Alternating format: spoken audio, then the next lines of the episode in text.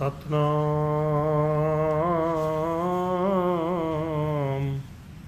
ਵਾਹਿਗੁਰੂ ਸਾਹਿਬ ਜੀ ਸੋਠ ਮਹਲਾ ਪੰਜਵਾ।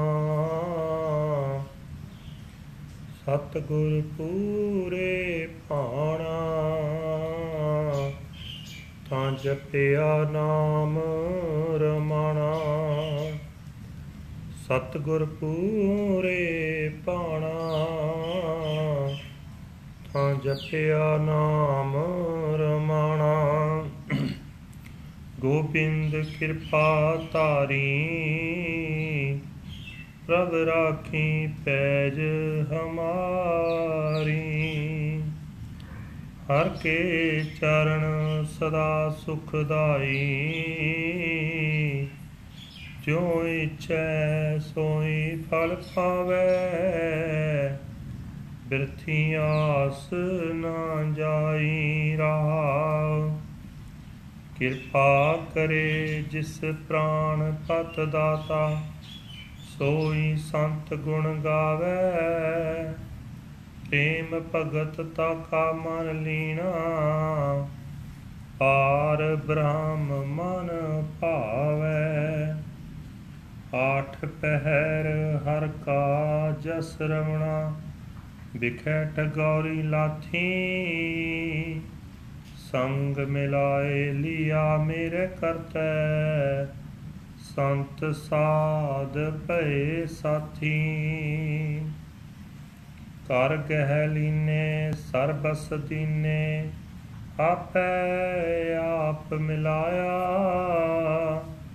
ਕਹੋ ਨਾਨਕ, ਸਰਬ ਥੋਕ ਪੂਰਨ। ਪੂਰਾ ਸਤ ਗੁਰ ਪਾਇਆ।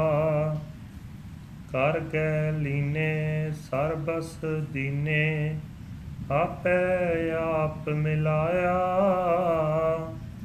ਕਹੋ ਨਾਨਕ, ਸਰਬ ਥੋਕ ਪੂਰਨ। ਪੂਰਾ ਸਤ ਗੁਰ ਪਾਇਆ। ਵਾਹਿਗੁਰੂ ਜੀ ਕਾ ਖਾਲਸਾ, ਵਾਹਿਗੁਰੂ ਜੀ ਕੀ ਫਤਿਹ। ਇਹ ਹਨ ਅੱਜ ਦੇ ਹੁਕਮਨਾਮੇ ਜੋ ਸ੍ਰੀ ਦਰਬਾਰ ਸਾਹਿਬ ਅੰਮ੍ਰਿਤਸਰ ਤੋਂ ਆਏ ਹਨ। ਧੰਨ ਧੰਨ ਸਾਹਿਬ ਸ੍ਰੀ ਗੁਰੂ ਅਰਜਨ ਦੇਵ ਜੀ ਦੇ ਸੋਠ ਰਾਗ ਵਿੱਚ ਉਚਾਰੇ ਹੋਏ ਹਨ।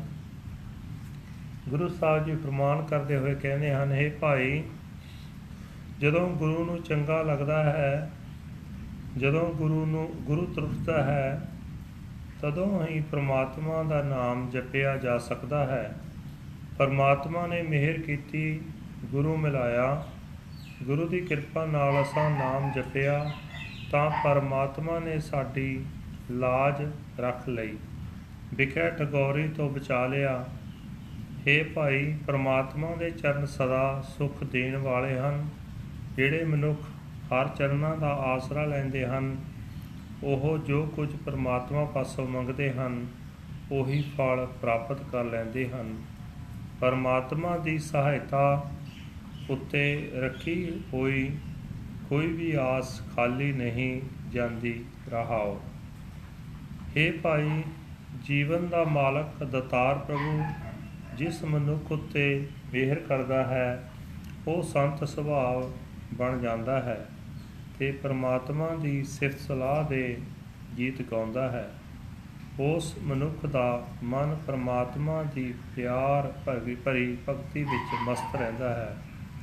ਉਹ ਮਨੁੱਖ ਪ੍ਰਮਾਤਮਾ ਦੇ ਮਨ ਵਿੱਚ ਪਿਆਰਾ ਲੱਗਣ ਲੱਗ ਪੈਂਦਾ ਹੈ। ਇਹ ਭਾਈ, ਇਕੱਠੇ ਪਹਿਰ ਹਰ ਵੇਲੇ ਪ੍ਰਮਾਤਮਾ ਦੀ ਸਿਫਤ ਸਲਾਹ ਕਰਨ ਵਾਲਾ ਵਿਕਾਰਾਂ ਦੀ ਠੱਗ ਬੂਟੀ ਦਾ ਜੋਰ ਮੁੱਕ ਜਾਂਦਾ ਹੈ। ਜਿਸ ਵੀ ਮਨੁੱਖ ਨੇ ਸਿਫਤ ਸਲਾਹ ਵਿੱਚ ਮਨ ਜੋੜਿਆ, ਕਰਤਾਰ ਨੇ ਉਸ ਨੂੰ ਆਪਣੇ ਨਾਲ ਮਿਲਾ ਲਿਆ। ਸੰਤ ਜਨ ਉਸ ਦੇ ਸੰਗੀ ਸਾਥੀ ਬਣ ਗਏ।